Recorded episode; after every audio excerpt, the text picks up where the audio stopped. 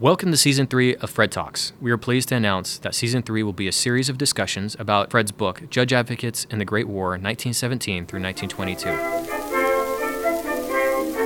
I can picture the boys over there, making plenty of noise over there. Mr. Fred Borch, regimental historian and archivist for the Judge Advocate General's Corps and professor of legal history and leadership at the Judge Advocate General's Legal Center and School, is here with us in the Nolan Reading Room. I am Captain Joel Hood, United States Marine Corps representative in the Center for Law and Military Operations, that's CLAMO. I'm trying to fill Major Justin Command's shoes and pleased to be your host.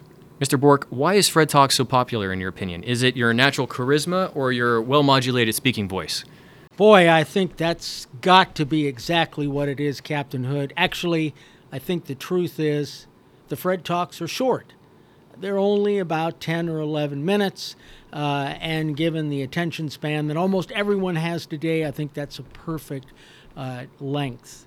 So I think that's one reason that they're popular. And of course, I really believe nothing's more interesting than military legal history.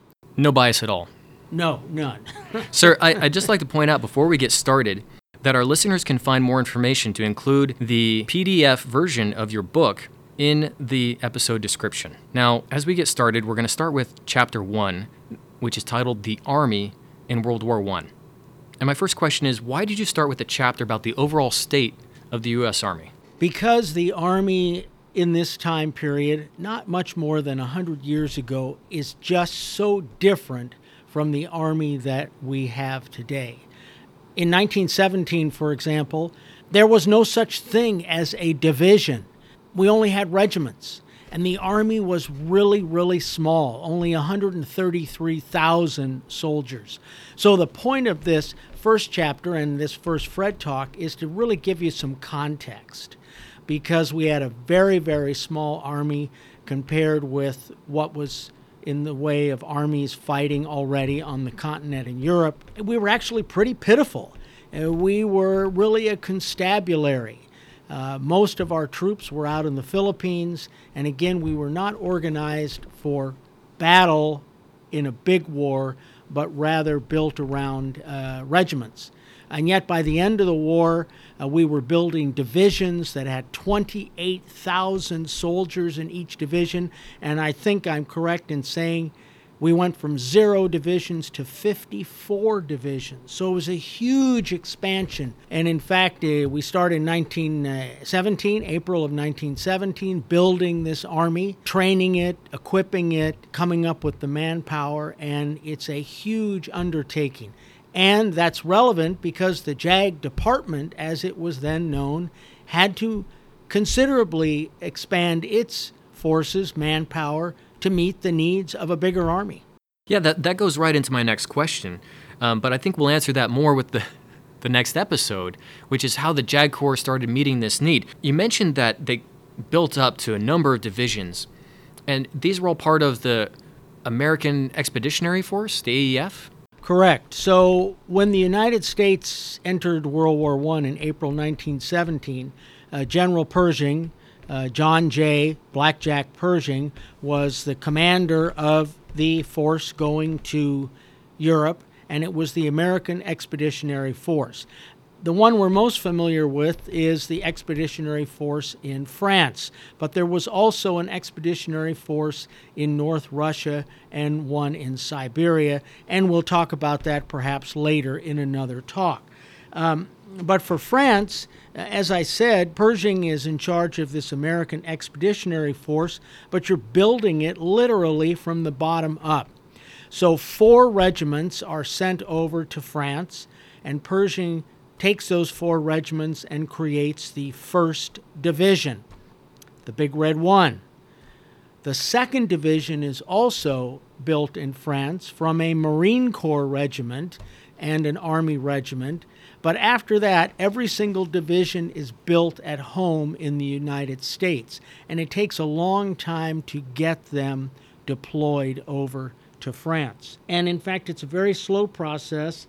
Uh, and one of the issues is who's going to get the troops over there? Well, we didn't have enough ships, and so we actually depended on the French and the British to get what ends up being more than a million soldiers to France. The other thing that we should talk about is that you had 133 soldiers. Well, how are you going to build up? And the answer is that Congress authorized for the first time since the Civil War a wartime draft. And the wartime draft was quite unusual because it required everyone between the age, or every man between the age of 21 and 30 years of age to register with a local draft board.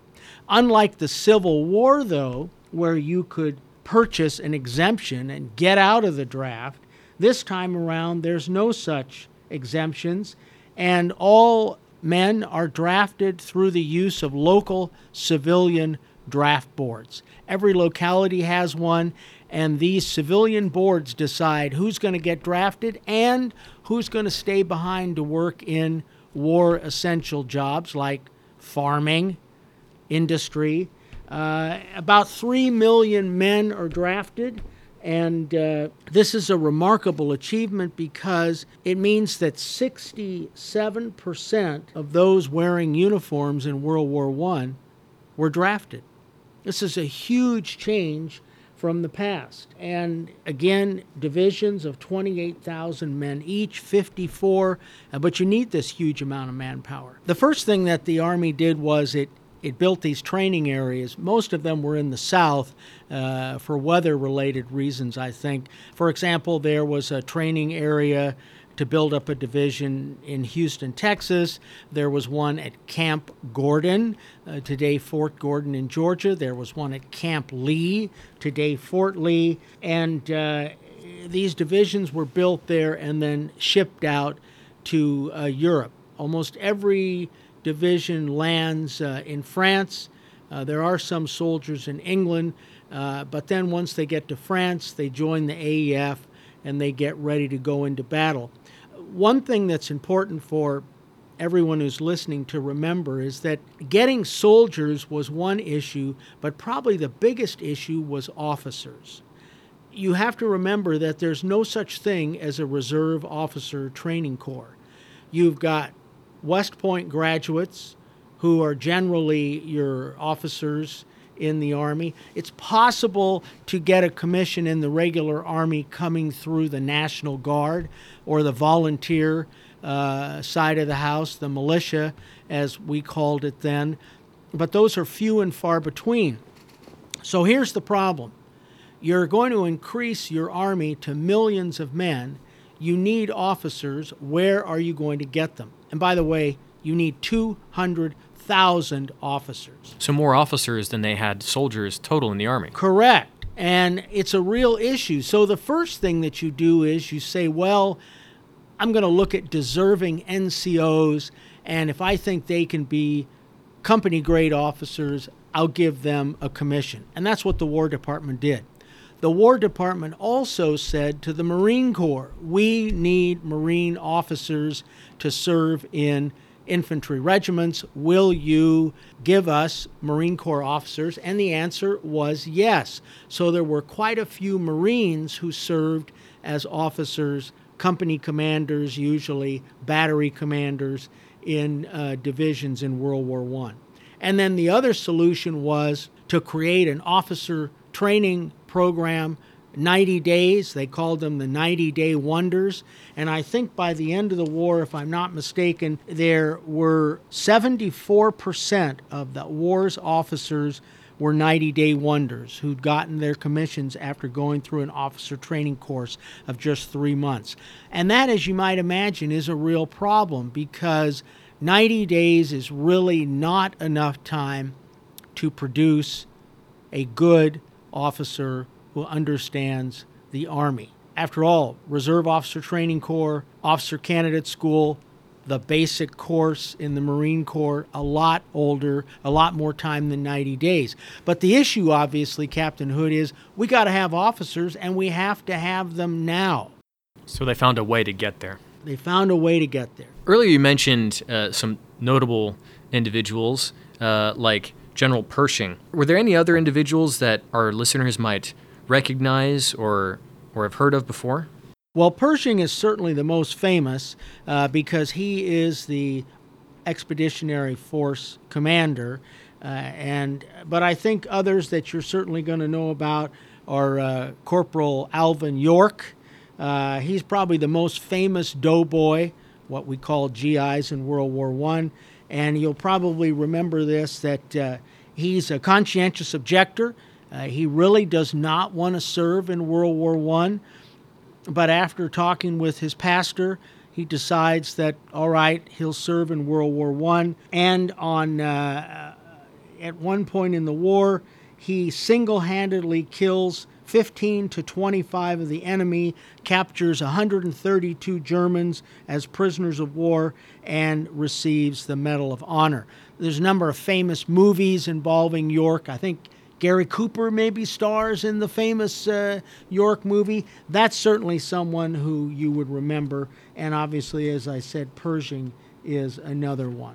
Well, thank you for that. As we uh, kind of glide in to start uh, landing this plane, what's a what's a lesson perhaps that today's Army and today's JAG Corps can take from this rapid expansion that we saw in World War One? All of the officers who served in World War One, and certainly the young field grade officers and the company grade officers, many of them served in World War II, which you'll remember is less than 25 years after the end of World War I. And one of the things that the big army recognized was that we had to be better prepared for this sort of expansion for a big war. And that's why, after World War I, the Army created the Reserve Officer Training Corps programs so that there would be a ready pool of officers in the Army Reserve who could be called upon to uh, serve. And in the JAG Corps, and we'll talk about this more later, in the JAG Corps, there's a recognition that having expanded from 17 judge advocates in 1916 to more than 425 by the end of 1918, we just couldn't learn on the job how to be lawyers. We couldn't get it by osmosis. We had to have some sort of education and training. And that's why when World War II starts, the Judge Advocate General in 1941 says, let's have a JAG school so that we will be able to train and educate lawyers before they go out to serve commanders in the field. Well, thank you, Mr. Borch. For me, this has been a reminder of the United States and the Army's culture and ability to rapidly change to meet new threats and challenges. I think it's something we pride ourselves on as Americans. The next episode, we'll explore Chapter 2 of Judge Advocates in the Great War, Judge Advocates in the United States during the war. We were glad to stand side by side with you, mighty proud to have died with you. So goodbye, France, you'll never be forgotten